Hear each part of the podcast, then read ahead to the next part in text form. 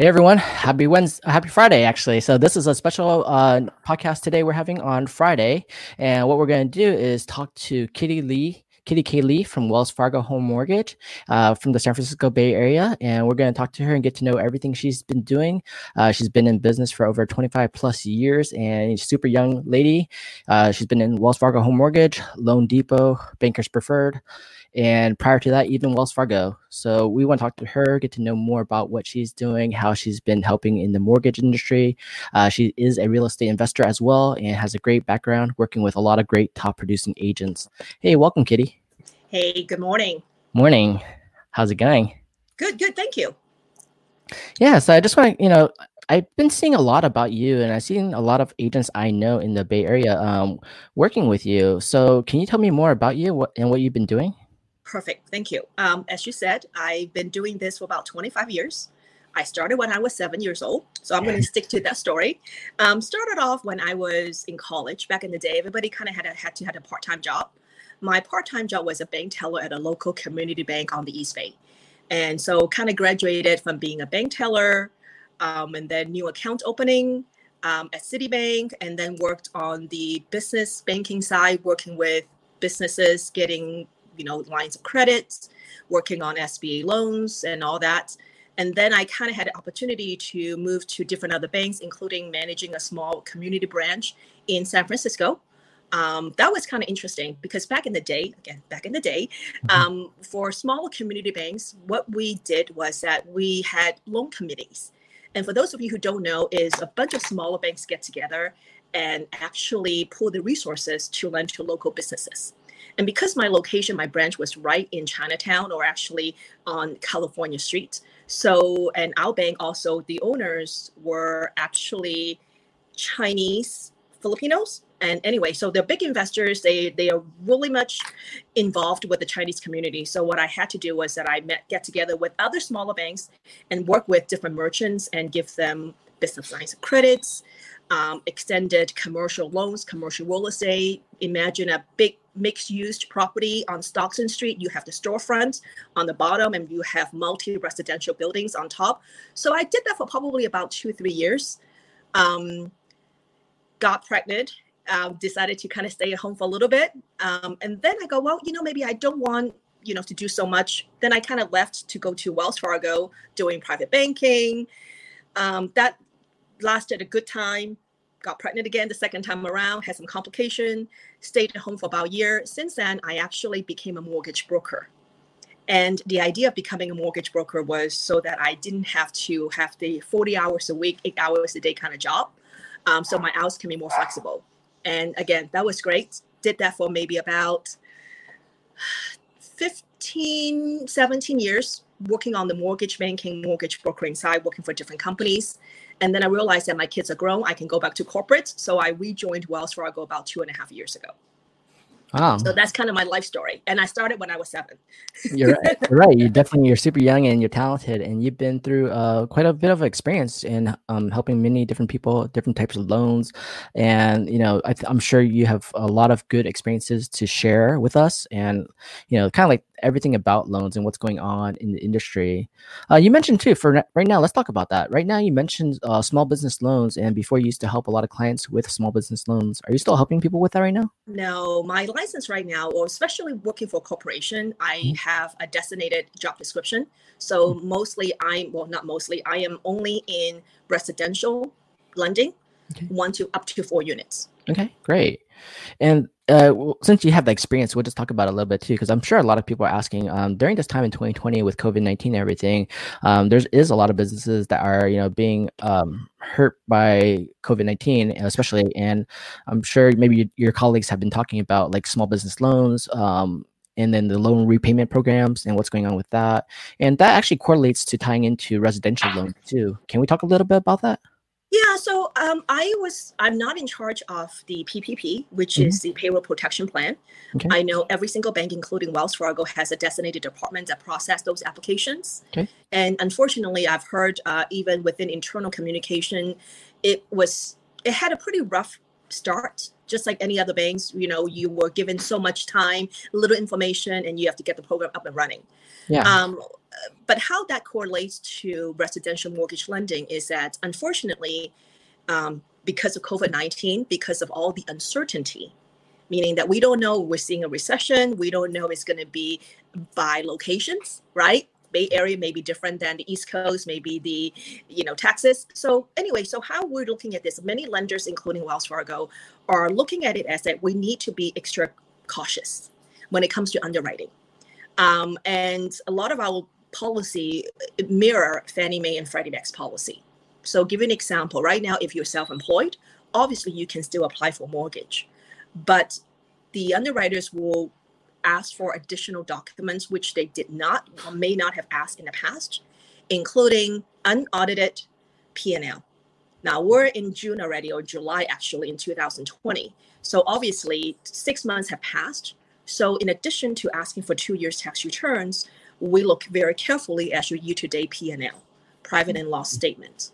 And so the business owner will need to show us the P and L, sign it, even though it's unaudited. What we will also do is that we reserve the right to ask the home, um, applicant, in this situation, assuming he or she is self-employed, uh, the bank statement mm. to the business bank statement, rather, so that we can match whatever they state they have made year to date to actually correlate it with the business banking account deposit. Does that make sense? Yeah, that definitely so makes sense. There's a lot of check and balance. And again, I, you know, it's just because we don't, we, everybody, almost every single business, except for maybe a few like Amazon, they're not affected negatively by COVID. Most businesses are negatively impacted. So we're just taking a very conservative approach. Yeah, I think a lot of lenders are definitely taking that approach. And I even heard some lenders are actually asking you for audited P and Ls right now, just to verify. Yes, we haven't done that yet. I yeah. don't think we will be, just because of costs involved, right? Yeah. Imagine you're a small business owner, uh, but we're definitely um, being very careful. We're asking for a P and L, and some businesses, unfortunately, are much harder hits. Um, for example, restaurants. If you're a restaurant owner and you're telling us that your year-to-date earnings are just as great as two thousand nineteen, we're going to do a double take and say, okay, well, show me, right? Because it, you kind of assume that most restaurant owners are not doing as well as they did in the last two years, at least. Mm-hmm. So, um, so we will be asking for a lot more documentation. Yeah, I can kind of see that. I get it. It's, you know, every bank out there, lender out there wants to be extra precautious, just knowing the fact is we don't know what's going to happen in twenty twenty, the rest of twenty twenty. And, you know, you're predicting, you know, some people predict, predict doom and gloom, but at the same time, some places are going up. It just depends. Um, being, having the P and Ls, being ready, um, having everything kind of prepared, especially if you're going to buy residential uh, homes right now, um, getting that documentation ready. It, it is a lot of work. It's really hard to stay up to date, especially when you're sitting there day to day fighting for business, right? And to go back and say, hey, let me make time and update my P and Ls and have everything perfect. So that way, you know, it can be unaudited, but provided to a lender to review. And mm-hmm. I'm sure a lot of people's incomes have dropped significantly during this time period, and hopefully they can still qualify for a loan, whether it be a perfect, you know, A plus or maybe a B or C clientele for the loan type right now. And I'm sure there's different products out there that could work for people. So there's yes. not, not just one product, there's many products, but of course, having everything ready, prepared makes it a lot easier. And yeah, it's been six months in uh, in twenty twenty, but it's still tough, especially even for realtors, even for businesses and everyone else. You know, your sales goes up and down, right? And even yes. if we predict the sales going up the next six months, uh, the lender might not care so much about what you predict. They want to see what the hard numbers is, is what you currently have, and verify that with the balance statements you have in your accounts. Definitely. So if uh, clients having a little tougher, like a restaurant or businesses having a little tougher Uh, issues on their income streams, what do you recommend uh, for them in terms of like a residential loan to buy a house? That's a good question. Just like you said, um, there are still some programs out there. Um, they're a little bit unique in nature. Um, those are the programs that Wells Fargo at the moment does not have. But again, relating by experience as a mortgage broker back in the day at Loan Depot, at Bankers Preferred, some programs such as the bank statement programs may still be available. To give you an example, um, you have a business owner who, you know, we look at twelve months bank statements and even up to twenty-four months, and we take the deposit and we will use that as a determination of cash flow. which is actually, in my opinion, is a lot more accurate than tax returns, because tax returns, you have all these expenses and some people don't report it and, you know, all that. But, t- you know, business bank statements are actually quite accurate, because what you collect as payment from your customers, they're direct deposited into the business account. Yeah. So those programs, from what I heard, um, as of yesterday, they're still available. The obviously the only catch is that those programs probably will, will demand a little bit higher down payment, possibly higher interest rates, but it's definitely a way to get into the housing market now, as opposed to waiting a year or two years. Yeah, and I agree to that. Like, for example, even today, the rates for a normal conventional loan, a normal jumbo loan is so cheap. It's like free money to me. It's so cheap. And I've seen quotes right now, for example, and this is me as agent and just saying, like, I've seen some clients getting quotes at two point three seven five for a fifteen-year loan and having a, a good balance on it. But even two point seven five for a fifteen, uh, a normal fifteen-year loan. And as a thirty-year loan, I've seen rates as low as three or even maybe a little lower, depending on all the qualify qualifications for A-plus borrower. I'm like, wow, to me, that's really cheap. And that's technically, for me, I would consider free, because at the same time, if you look at the general market and then people investing, that's such a great rate you can use. And like Warren Buffett says, you know, use the banks, leverage them, use their um, assets and borrow from the banks, so you can keep building your income, building your equity, building your leverage. And uh, by the way, you get tax deductions on this too, right? Talk to the C P A, but remember this, if it's your house, if it's investment property, those are things to consider that add value to you. Yes. And a lot of real estate investors look at that. Well, I was actually interesting. Uh, Wells Fargo Home Home Lending, we really specialize in jumbo financing. Um, jumbo financing in the Bay Area is loan sizes over seven sixty-five, six hundred. Um, so I was quoting actually a, a realtor who was looking to purchase um, one of, you know, a, a move-up house in, uh, in the South Bay. And so the quote was two point seven five purchase price, about twenty-five percent down. And so with her income, she's looking at possibly paying off the mortgage soon, or maybe moving to another bigger house. So quoted her below two percent on a seven one arm. Like it, that. That, that, you cannot get cheaper than that. Your car loan probably will have a higher rate than the mortgage, jumbo mortgage at two million dollars. That's just dirt cheap. And I think even education loans are higher than a two percent loan on a mortgage. You know? Yeah. At thirty years, I'm quoting, again, just like you said, depending on the profile, the relationship banking, the FICO score, and the down payment, you know, we're doing thirty-year fix in the mid twos and high twos. Like thirty-year fixed. Yeah, I can't even imagine that. I would never have think about that being so cheap. Like when I first started, I bought my first house when I was twenty-four in San Francisco. And when I bought it, it was like six point two five for a seven one arm. Okay, this is how old I am. Um, my first mortgage was almost ten percent, and that was a good deal. ten percent. That was a good deal at that time. so, so I, you know, I have some young customers who kind of looked at, well, I'm paying three and a half or three and a quarter. Yeah. No, honey, imagine paying ten percent. Yeah. Um, this ten percent is the money is dirt cheap right now. ten percent is like a hard money loan, but in back in the days, it was just a normal loan. It was just a normal loan. I priced out something yesterday. Typical eight hundred thousand dollars purchase price, someone putting ten percent down on a thirty-year fixed, even though you have to pay P M I, the rate was below three percent. That's cheap. And you, that, they can refinance it out and get rid of the P M I later. Yes, of course, you can do that. But then you have a good old-fashioned thirty-year fixed less than three percent. So, it, uh, you know, this is so, we mentioned earlier, this is definitely a purchase boom, a refinance boom. Um, which it's a healthy thing for the real estate markets and for homeowners, because hopefully they can refinance and save that money. They can re- invest in something else, right? Um, and there's still every single transaction that I'm involved with, every single purchase, there's always multiple offers. There is, and people are still buying. Like people say, oh yeah, you know, the market's crashing, everything's going to go down. But at the same time, when you look at it specifically for your market, consider the fact that, you know, if there is limited inventory and the interest rates are so low, there are there is going to be a strong demand for buyers. And those buyers, you know, I'm hoping they have, they're well qualified, they're willing, able, ready to buy. They mm-hmm. feel they have stable jobs, and maybe they work at Amazon, Salesforce, Tesla, and they can afford it, and they're going to go for it. And even then, and let's say the market does drop a little bit, five percent, ten percent, if they're getting a really good interest rate on the house and they know they're going to live there for five, ten plus years, it won't really matter too much because they're getting into a house in the neighborhood they want. They're getting uh, hopefully a good choice, and they can build long-term equity. And hopefully depreciate the value in um, their house and improve it on it and gain equity over time. So that's one way to consider it. And of course, if you're like, you know, have a, a job that's more risky, then it's definitely a different consideration to consider right now. Definitely. Um, because my office is in Burlingame, most of my clients are either in the peninsula, San Francisco, and a good handful on the South Bay. Um, we're very lucky in our area that most of my buyers, at least, are usually professionals. They're not, you know, their jobs have not been negatively impacted because of COVID. Many of them, I have a client who I just closed. He works at Tesla.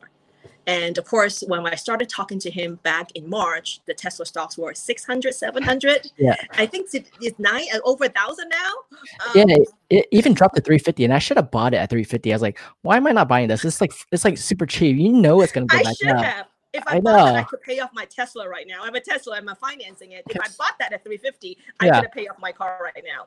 I know. I told some friends before when it first started, when Tesla first started, it was like super cheap. It's like, this is going to be the future. Watch one day what happens. I can't believe it passed a thousand dollars. I know. You know so it's when I started happen, talking to him, yeah. he was at six, seven hundred. We were trying to time the market when to sell his company stocks. Yeah. To a point when we closed, it was a thousand dollars. Yeah. Um. And, and, and the thing is that this is this is exactly the clientele that most homeowners, at least in the Bay Area, have, right? They're paying forty-five thousand dollars in rent. They make good, decent income. They probably have a good down payment, ten, twenty percent. To them, buying a house, paying mortgage payments of five thousand dollars a month, even including everything, versus paying four thousand dollars a month for rent, it still makes sense. It does. Yes. And I think that people will figure in the fact that they, if they have good income and they've been working for a while, they probably have a good down payment and good savings. So the fact is, if you're currently renting and paying four to five thousand a month, you can probably buy another house and pay the same amount or close to. And for those out there who are house hacking, imagine buying that and having a roommate and paying, you know, a roommate paying fifteen hundred bucks. They're helping you pay your mortgage. You just got into a nice, beautiful house at a cheap rate, and you can continue having roommates until you need to or until you want to. And be in a good home, right? Yes, yes, yeah. So I think we're we're very busy. I know from a, from a branch standpoint, not just myself. We have weekly sales meeting, and trust me, all the ap- home applications have been up just for our branch in Burlingame. Um, not even talking about refinances, pre-approvals, applications. So I can almost tell you that, and I'm sure you can even attest to it, as there's a lot of activities, still a lot of buyers. So we see home prices going up. Um, but not the number of transactions. Maybe that's due to lack of inventory or limited inventory, right? So you have same amount of buyers, if not more, because of the interest rates, and yet we don't have enough inventory. That yeah. has always been an issue. I think, especially for our area, that is the issue of limited inventory selection. Um, there are some sellers who have, you know, the price pretty high, and we understand that. But at the same time, there is more selection now, so that yes. if you're a buyer and you're, you know, being smart about being ready now, you can always keep looking. And once you find the right one, just start putting offers in, start negotiating, see what happens. You never know. Uh, I do see some properties that have been sitting there ninety plus days, but those are definitely, you know, at a higher price point, or else uh, sellers still expecting, you know, pre pre-COVID pricing, and we'll see what happens with those. But some of those sellers can afford to hold it because they owned the home yes. for thirty, forty years, and they'll just wait for the right willing, able buyer to buy it. And we understand that too. But if you don't, if you don't try, you don't know. Correct. I agree. Um, one, again, because I've been in the business a little bit longer, I was around with the last financial crisis in two thousand eight, two thousand nine. Mm-hmm. A lot of my buyers asked me, how is today different than what happened twelve, fourteen years ago, right? And one significant difference is that back then, a lot of homeowners would buy homes in two thousand five, two thousand six with no money down, with no income verification. So it's really, there's no skin in the game. And so when this whole financial crisis hit in two thousand eight, many homeowners either could not afford or were not able to afford the homes to begin with and end up having to default, or they basically decided not to buy this house because they bought the house for seven hundred thousand dollars with no money down, and the house across the street is now selling for five hundred thousand dollars. So they purposely default on the existing mortgage to buy the house across the street. So that created a lot of short sales and foreclosures, right? Things are very different now. Um, since the last financial crisis, almost no banks were doing one hundred percent financing. There are still some one hundred percent financing available, but those are usually reserved or always reserved for veterans. So very few homeowners are buying things with minimal down. Most homeowners now own their home because they put twenty, thirty, maybe even forty percent down. Many of them put cash. I'm sure you know that. Um, so even if they lose their jobs temporarily or have to go through a pay cut or go through furlough for maybe two to three months, there's so much equity on their homes that even if they were to sell, it's not a distressed sale. So the one major difference between now and last time was that last time we had a lot of foreclosure, a lot of panic selling, a lot of short sales. And now I don't think you see any short sales right now because of this pandemic, because those homeowners who bought really bought because they could afford it, because there was no, all the financing done since two thousand eight it pretty much were all income verification. So they had to qualify for the mortgage and they had to put money down.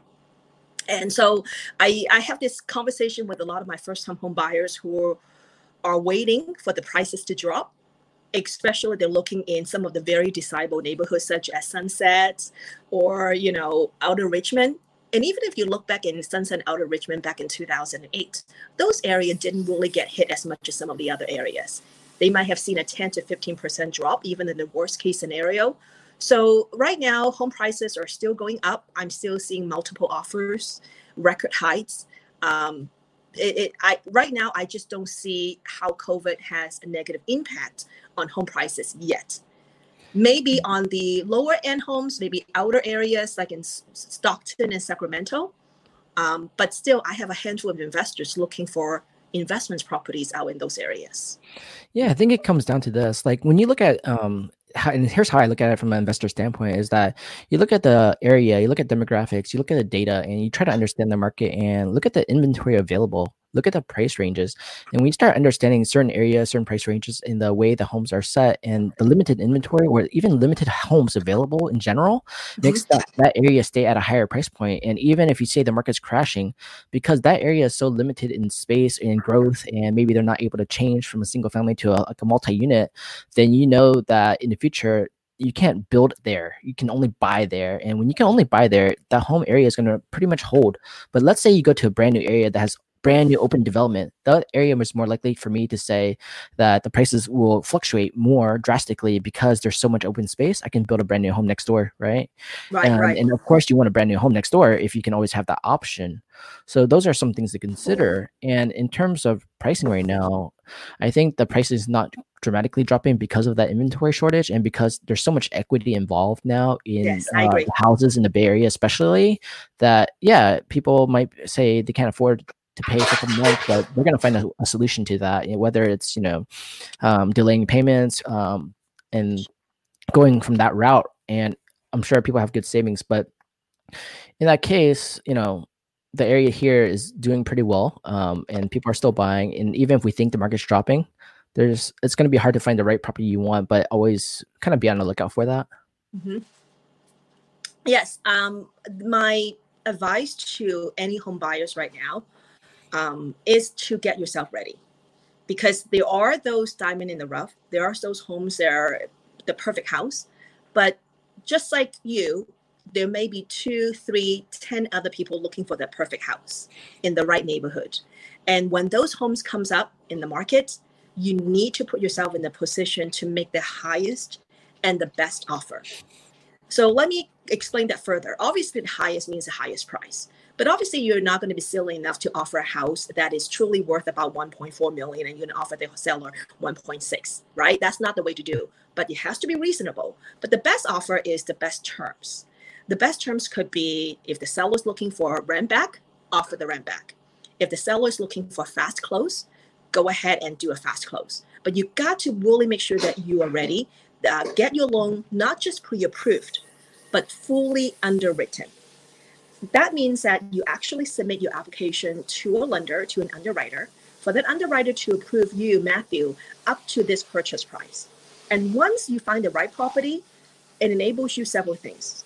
One, you'll be able to submit a non-contingent offer because you know the underwriter has really reviewed all your package, including your income, your assets, your credit, and everything else that can relate it to you. So you know that you're golden. So you know you can submit a non-contingent offer. you'll be able to present to the listing agent that you don't just have a pre-approval, you have a credit approval. Hopefully that will stand out from the competition. And lastly, because we do all the dirty work and verification up front, you will be able to close a transaction in much shorter days as opposed to the typical thirty days. And sometimes that is crucial, crucial to the sellers, especially if they are in contract to purchase another home already. And especially if you're competing against an all cash offer, right? So get yourself ready, get your loan underwritten. So when the right house comes up, you're ready to make the highest and the best offer. Yeah, I think um, a lot of people out there, of course, people are scared about, Eddie. oh, it takes a lot of work to get the pre-approval and get all my documentation ready. And I don't even know if I'm buying today. I might be buying a month or two later. But what we would try to remind them is that fact is get pre-approved now. Make sure you fully understand. Make sure the lender looks at your credit report, looks at all your documentation. See, they might find what's missing from you. You might need some extra letters, extra explanations, extra documents. But by having it all ready, it makes it so much easier to fully understand, be fully underwritten and ready to go, for especially when you find that diamond in the rough. And even in twenty twenty, we found a few diamond in the roughs that went really quick. quickly. And for mm-hmm. those who are not ready, they're like, oh, I'll get a, my pre-approval today. Hey, you know, that takes a while. It takes like, for example, it can take you one week, two weeks, depending on how fast you are. Lenders are very fast, but are you fast enough to get everything they need? Uh, most most people are not that fast to get everything they need because they, they have to go find it. And have they submitted their twenty nineteen taxes yet? Not everyone has submitted yet. And the I R S, aren't they currently closed right now still or delayed? Um, I think they're open, but a lot of things are delayed and mm-hmm. processed online. Mm-hmm. Um, so those are the things that you got to pay full attention to, right? It's not, it's not, well, I know I'm well qualified. Yes, I know you're well qualified. But when it comes to mortgage lending nowadays, um, as we mentioned in the beginning of this podcast, is that banks are looking for more documentation than before because of COVID. So you really don't want to put all the stress on yourself to commit to a twenty day close or even twenty-five day close. And you just start the process now, the day that your offer is accepted. Because trust me, you there's so many things that you can think of that we now are asking for, right? Um, so get yourself ready. Yeah, and yeah, all things always come up. And what you want to do now, we tell our clients, is try to get fully pre-approved, fully underwritten. Not all banks do underwriting. Find out which banks do do underwriting and find out what you need from the banks and find out the rates and the people you want to work with. Uh, people can always promise you great rates, but that doesn't matter. What really matters first is that you make sure you work with a great experienced lender who can help you close the deal, because without the deal, the rate doesn't matter.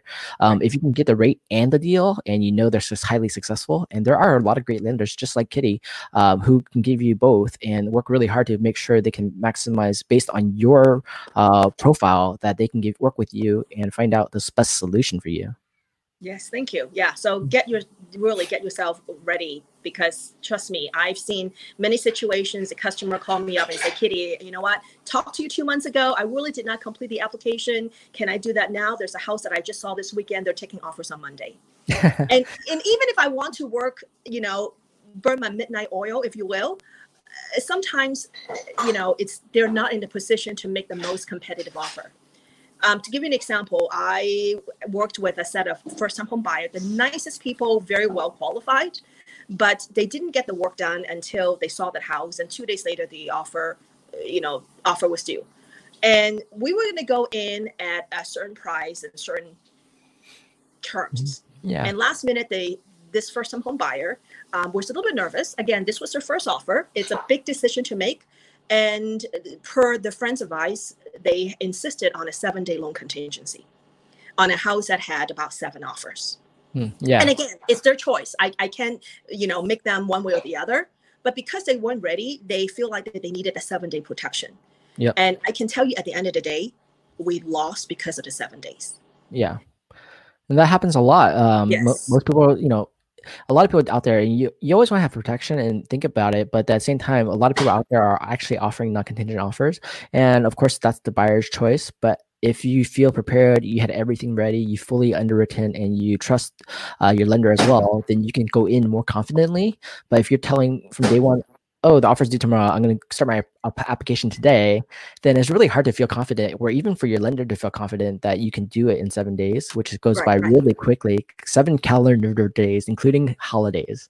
So that yes, goes by really fast. That is that is fast. And trust me, I usually said, you know what, you might as well not have one, because mm-hmm. when by the time time's up with the appraisal and everything, I won't have it underwritten in seven calendar days, which could be five or maybe even depending like this long weekend, yeah. you know, four days. Yeah, it, it doesn't happen that fast. There's, it's not possible. And if you do go do it, you're at a high risk because you only had four days to review. No one can review your whole financial profile of life in four days.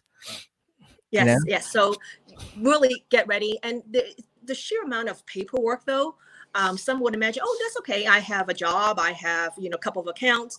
But especially when it gets involved with some of our, my buyers with bonuses mm-hmm. and R S Us, mm-hmm. it gets complicated because there's a lot more documentation for you to pull. Yeah, exactly. And yeah, especially like R S Us, and a lot of people out here have a lot of R S Us and there's certain restrictions about it, and you have to understand your restrictions. You also look at companies too. What company is it provided from? How, you know, what's the, the risk of the company? And if it's a great company, then, you know, it's more likely taken into, into effect accountable versus some mm-hmm. um, that might be risky. Like, oh, you have R S Us, but your company is never heard of. Um, you know, we don't really want to qualify that as in, uh, extra income where, you know, deposit, yes. right? Because you can't guarantee yes. when your release release date is for those R S Us being restricted or not.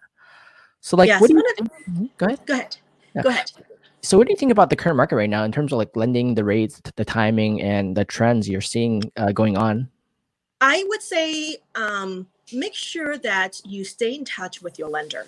For example, even if you got pre-approval from X Y Z lender as recently as March or April, things could have been different. So let me give you an example.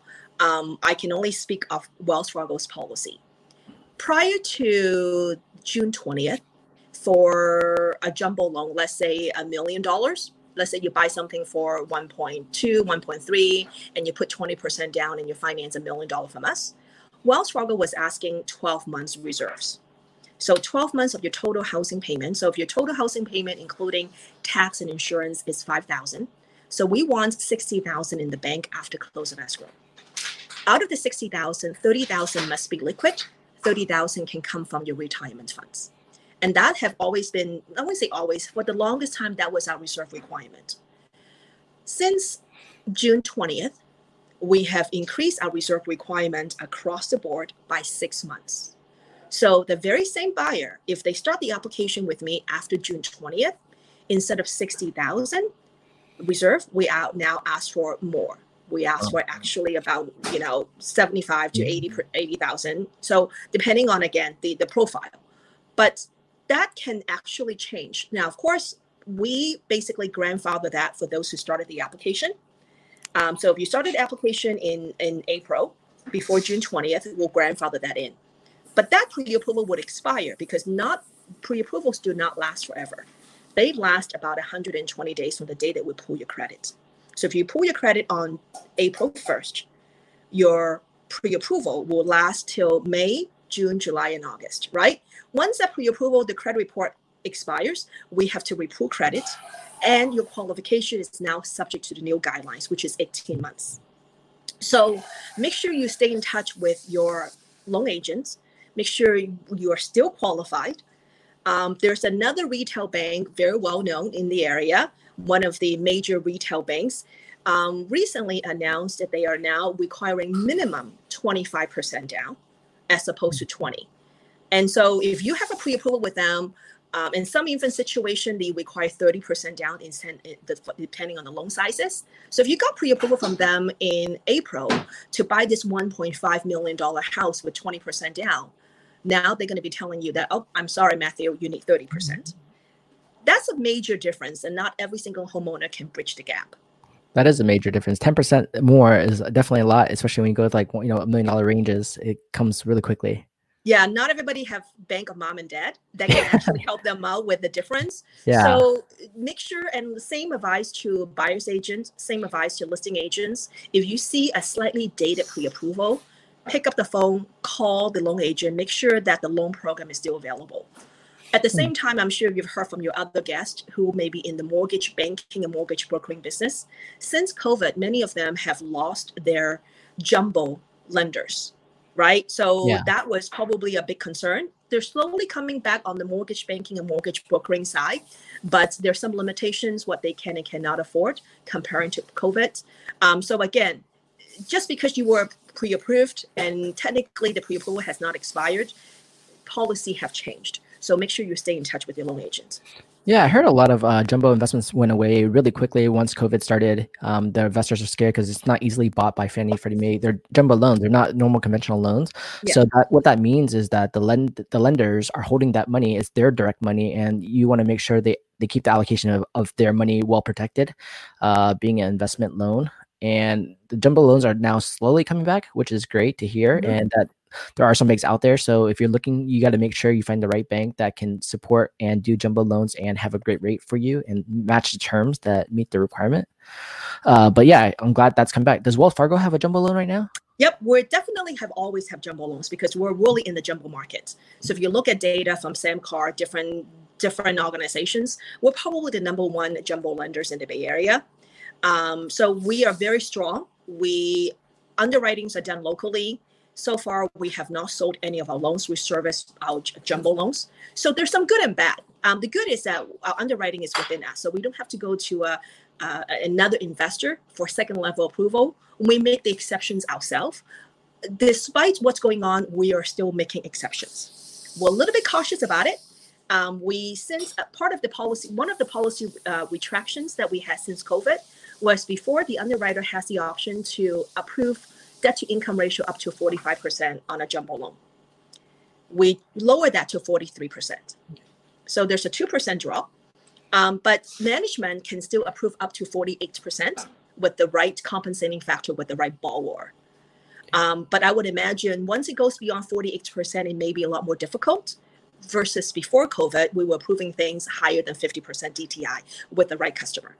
Nice. So definitely we're a little bit more conservative, if you will, in underwriting. But with the right customer, and that's the beauty, beauty of portfolio lending. Portfolio means that we're not selling the loan, we're keeping the loan on our balance sheet. One of the beauties of portfolio lending is that it's common sense and makes sense underwriting to Wells Fargo. As long as it makes sense, it's a good credit risk, customers demonstrate ability to repay, um, we will consider those. Nice. And that's like going back to the part about being ready, because if you're ready and you had this information, then they can tell you, yay, you're actually near forty-three, forty-five, forty-eight percent D T I, debt to income right. ratio.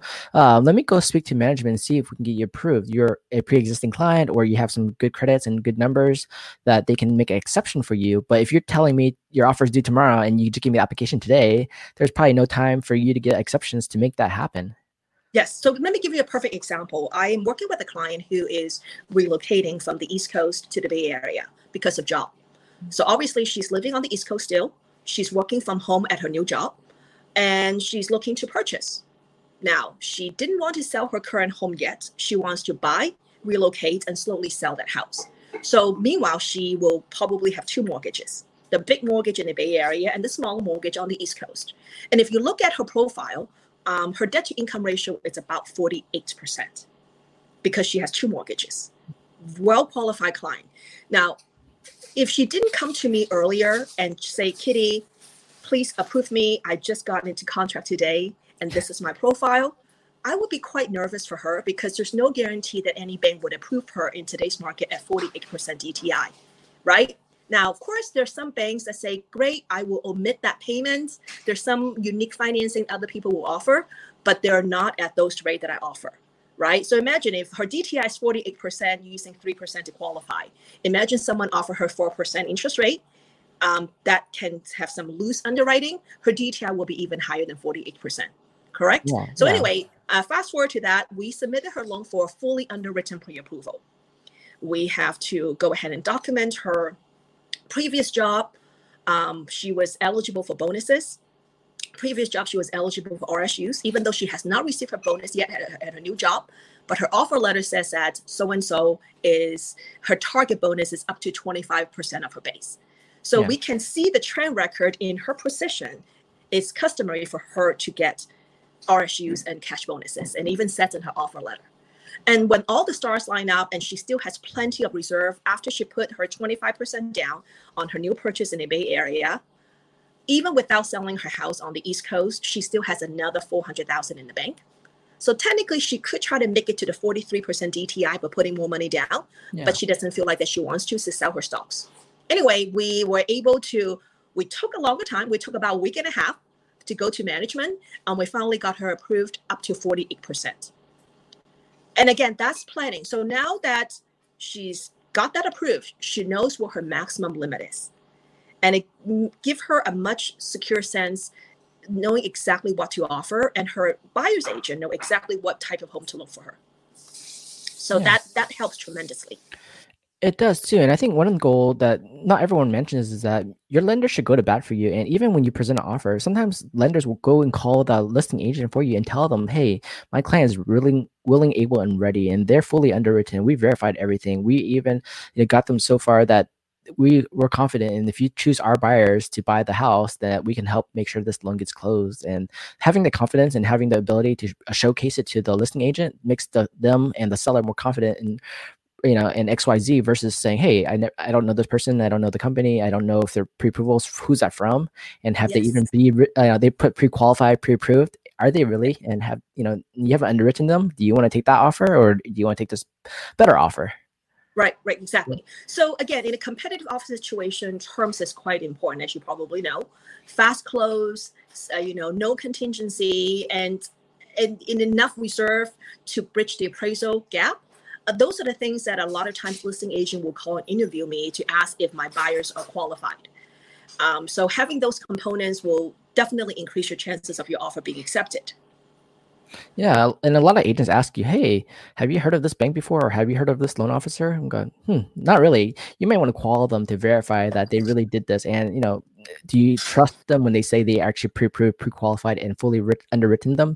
Most lenders might say no, they haven't done anything yet. They just got an application today. And yeah, we we wrote them as a pre-qualified based on the income they told me, but not me verifying what they did. Yes. And that, And that even some banks do like triple checks now. Like they check your income beforehand, that you have a job, check your you still have a job during the middle, and even at the end before they fund the deal that you still have a job. Yep, so yep. So yeah, are, we do a lot of verification. That is a lot of verification, and that, I get it. You know, you got to make sure that people still have a job at the end of the fifteen, twenty, thirty days of closing of escrow, and things change drastically every day right now. So no yeah. one knows for sure. Uh, for sure. Um, so. Right now, during twenty twenty and COVID nineteen, um, has that really affected business in general for lenders, for loan officers, uh, for agents out there and clients in different, guess, mar- different markets? Yeah, different. I guess, again, you cannot really generalize, right? Because mm-hmm. there are different loan agents, uh, different type of outfits, mm-hmm. um, different investors, different buyers. I would say for the most part in the Bay Area, again, we're very, very lucky. We have truly an abundance of wealth, right? Um, a typical two-income family, especially if they're in tech or biotech, it's not unusual to have a two-income household family making between two hundred thousand to five hundred thousand dollars a year. Um, sadly, that's probably middle class considering for the Bay Area, but for other parts of the country, these are the top one percent. And so we have abundance of wealth, abundance of buyers ready and able to buy, like you said. Um, so I personally don't see much drop. Now, there are a handful of my buyers, at least speaking from experience, they're a little bit hesitant to make the move. Not so much because they are concerned with the Bay Area housing market. At least with my personal experience, these buyers are hesitant for their own personal reasons. Some of them are on a work visa. Um, they're not sure how the visa may be extended or not extended because there are a lot of talks, right? Some were concerned uh, they're not in the In the the biotech or the tech market. Some may be in the hospitality business, maybe blue collars that used to work a lot of overtime. I have a, a w- very well-paid electrician, um, but because of shelter in place, his overall compensation about twenty-five percent comes from overtime, and because of shelter in place, that was not available, and he doesn't know when that will fully come back. So he was a little bit hesitant to pull the trigger because that represented about twenty-five percent of his income. For the most part, I don't see much change. Um, I have seen people coming back and say, Kitty, you know what? I'm back. I kind of put the brakes, uh, you know, back in March um, because they weren't, I didn't feel comfortable going out looking at the homes. In fact, you couldn't even look at homes at that time, back in March and April. Then now you can actually see a property. Um, they're back. So I, I don't see much change yet. Yeah, I think a lot of um, buyers were, you know, hesitant, especially during the March, April time. It was like, you know, about their jobs, also about working from home. And a lot of companies out there are actually extending work from home. So some are work from home until the end of the year, and then we'll see what happens, or work from home indefinitely. So that actually gives you a major change. It's like, now you've got to figure out, what do I do? Do I actually want to stay in the San Francisco Bay Area? Do I want to move to a different area? Do I want to move to a different state? If you move to a different state, will the will the company actually, you know, change uh, your yearly salary? Most likely, yes, based on the current location you choose to move to, and based on their tax reasons alone, um, that has an impact. But at the same time, if you're, you know, really well paid, then you might consider, hey, I actually want a bigger house. I want to live in, you know, a different part of the states or wherever, or even out outside. Then it's a big change, right? And yeah. Do you want to buy here now, and or do you wait? Well, interesting how you mentioned that. I'm closing a transaction for a lovely young couple who have lived in their home in Redwood City for quite some time. And because of shelter in place, they're now, they sold the Redwood City home, and we're closing escrow on the new purchase in Plaza County in Lomas. Mm-hmm. Price is the same. They sold for about one point seven, they buy for one point seven. Nice. But the house that they're buying, it looks like a mini resort with a swimming pool, with a six thousand square foot house.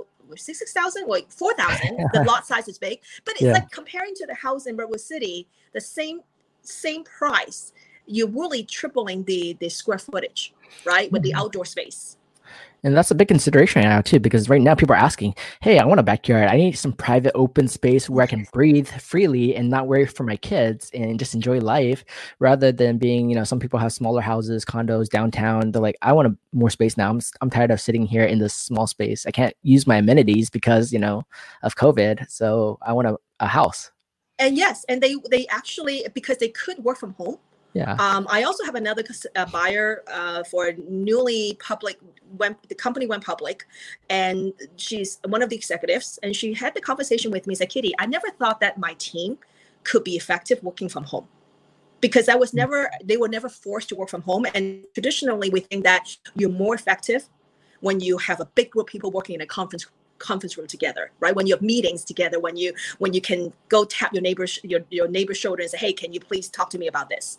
Because since sh- shelter in place, we found that our productivity has not gone down. In fact, they have gone up. Yes, we may be working long hours because we take two hour lunch because we have young babies at home, but we're actually getting things done more effectively. And she said, yeah, I'm going to implement this. After everybody comes back to work, maybe we're still going to go work from home because it's less expensive for the company, right? People are more effective, less commute time. So it really changes everybody's mindset of where they choose to live. Maybe they need a bigger house, not in downtown San Francisco, but maybe in the suburbs that they can have an office, they can do Zoom meetings. Um, so I'm actually seeing a lot of these changes. People's behaviors have changed because of this pandemic. Yeah, I've seen a lot of it. And actually, that's something like our company thrives on uh, for E X P. And even then, just being in the virtual world, like I've been in virtual world and online for twenty plus years in the tech industry.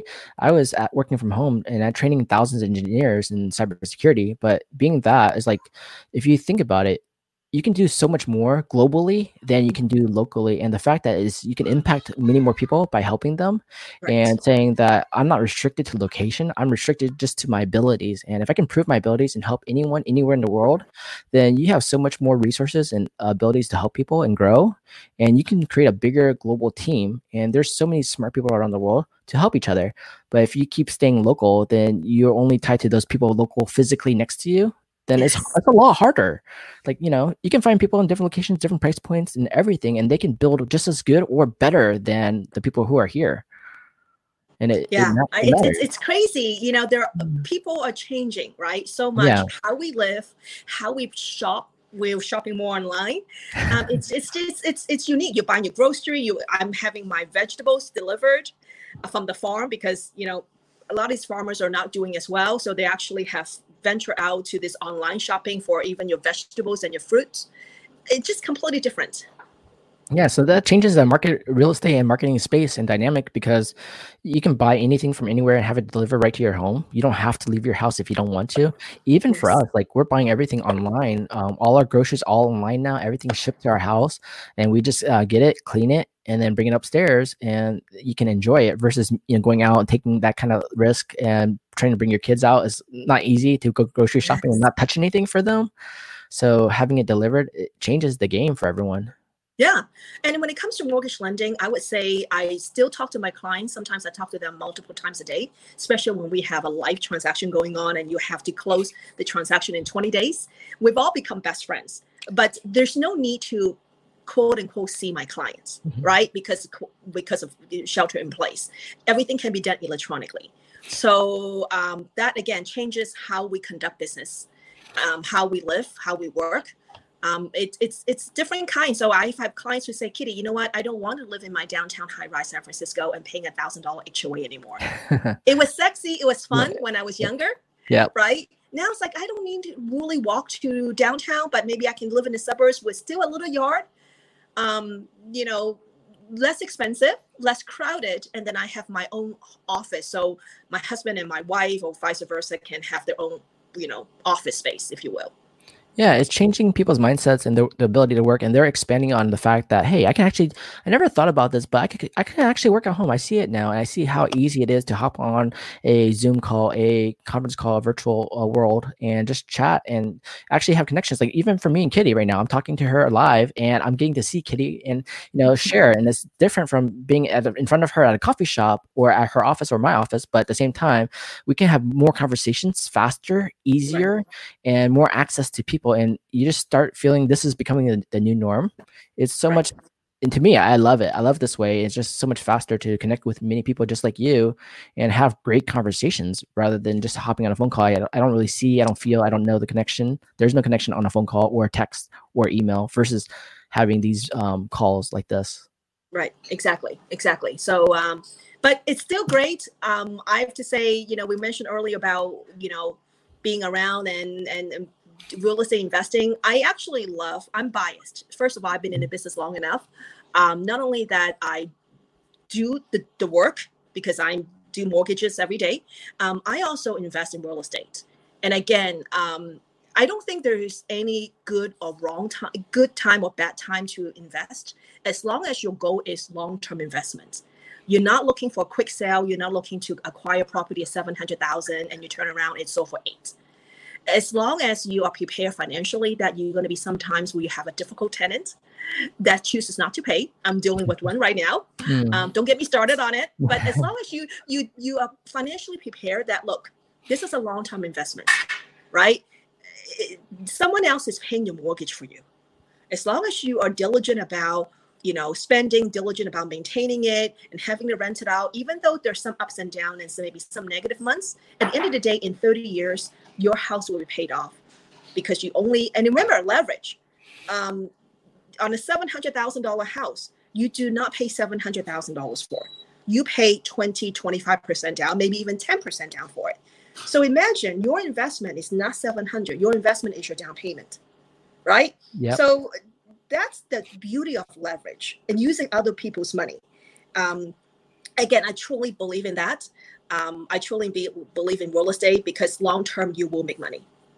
Yeah, just look at Warren Buffett. What is he doing and how's he leveraging? Um, I think he's leveraging to the maximum in one sense, but like you said, O P M, other, other people's money, like like the banks and right. leveraging and creating that thought mindset of, hey, I only need to put zero, five, ten, fifteen, twenty percent down payment. And if I can buy a house and have a renter uh, help cover the mortgage, they're paying the principal, which is the most important part. They're helping you pay your interest and hopefully your tax and insurance. So that way, long-term wise, you can gain that equity, the wealth, and, you know, thirty years later, or even sooner, so much sooner that you have this valuable asset that you can pass on to your kids, right? Yes, yes. I, again, I truly believe in that. So every time I talk to my first-time home buyers, you know, Auntie Kitty comes out, right? Because I'm I'm yeah. a mom. Um, yeah. Like, you know, don't don't don't worry about your first house. It doesn't have to be perfect. And I don't think anybody uh, statistically shows most people actually own two or three homes before they get settled mm-hmm. down. So your first house, don't look at it as almost like the fancy house.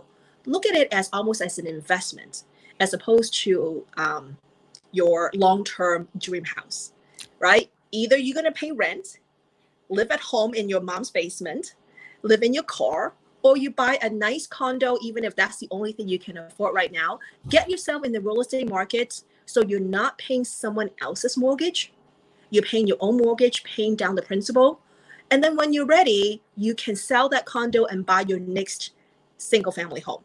In fact, yeah. I did exactly the same. Um, my ten my ten percent mortgage, mm-hmm. um, nineteen ninety-six for San Leandro single family house in the Washington Manor area for one hundred sixty-eight thousand dollars. Wow, that was a long time ago. I wish I bought ten of those. Yeah, um, but at that time I was relatively younger. I borrowed twenty percent from my mom, and I used it as my down payment.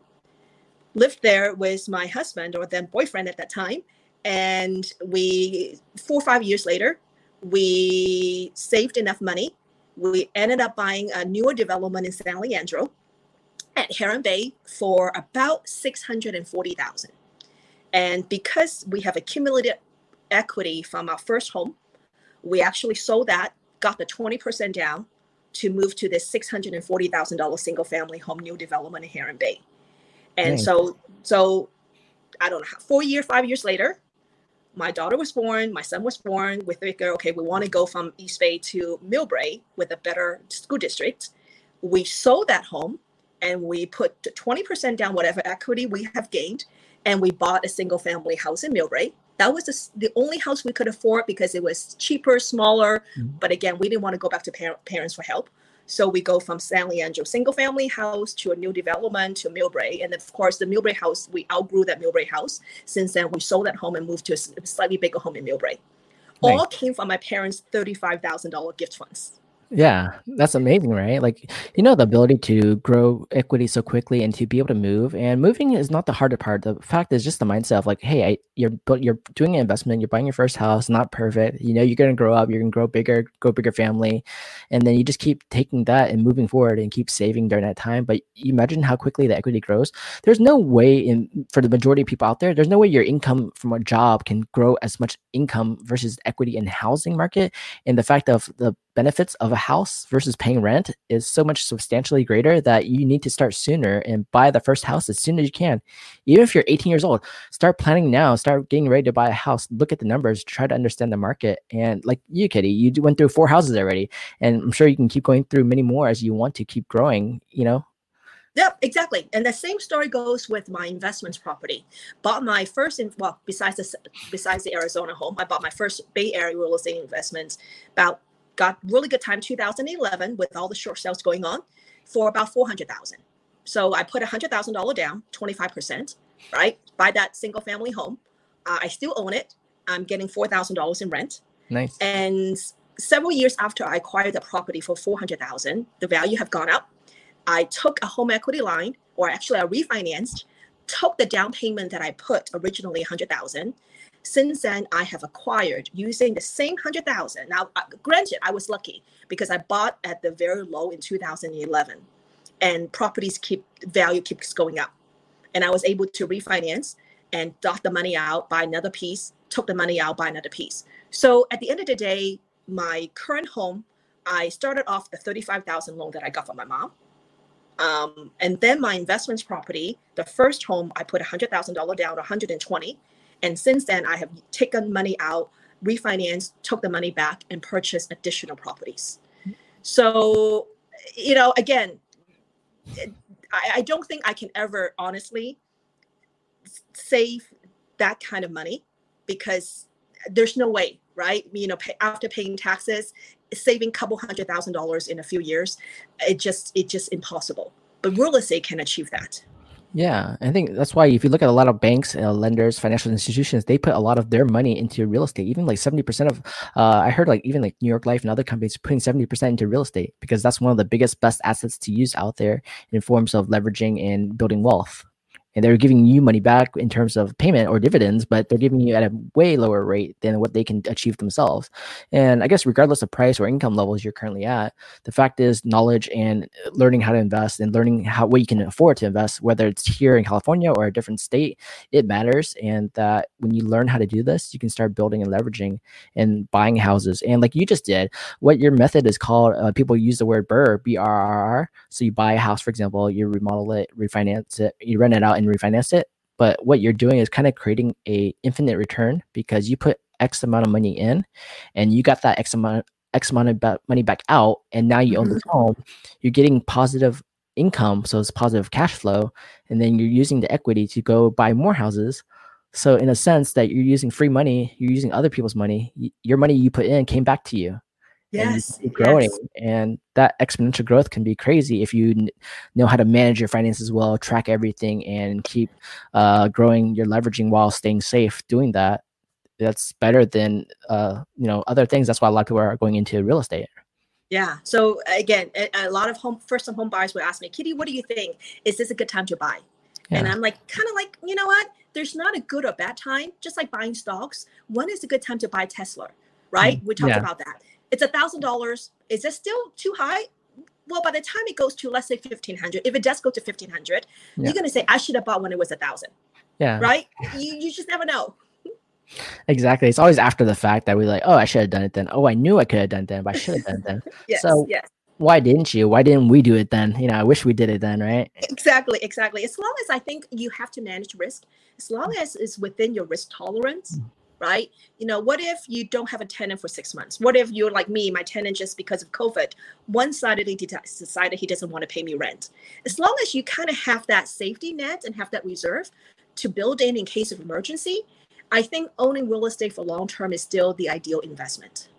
I think it is. If you make the numbers work, you understand, like you just said, and you feel confident, you can make your numbers work. And especially when you work with a great team, a great lender, great investors, great agents, and you understand the uh, the market you want to be in and why, then you feel a lot more confident in having a team help you get there um, to make that accomplishment goal, your accomplishments, you know? Right. Without right. having a successful lender, a successful agent, investors who know what they're doing and to help guide you, then it's going to be a, a lot more challenging. Right. I agree. Cool. Okay. So let's, you know, we're about to wrap it up right now, you know. Um, so how can people reach out to you? Oh, easy. Um, my cell phone is always attached to my forehead. Um, so my kids are so much older now, so you can call me. The best number actually is not the one on here, but rather on my cell phone. Okay. So let me go ahead and tell you what my cell phone number is. It's five one zero, five seven nine, seven four six two. So let me repeat that. It's five one zero, five seven nine, seven four six two, or you can Google me on Wells Fargo websites. I'm sure you get a hold of me. Okay, perfect. So that way they can reach out to you by call, text, email, uh, get a hold of you, talk to you about lending, residential lending, and, you know, using your background and experience in real estate investing. That definitely helps a lot as a lender too, because they can have more confidence and guidance from you too. Like, hey, if what I'm doing is right and the le- the loan makes sense itself and the numbers make sense, then it's easier to understand from you. But yeah, for more information, feel free to reach out to Kitty uh, Lee. And if you want to find out more from us, check out our interviews, mastermind events, and more at matthew ma dot com. And I'll talk to you guys soon. Thanks so much, Kitty. Sounds good. Thank you, guys. Thanks, Matthew. Thank you. Bye. Bye.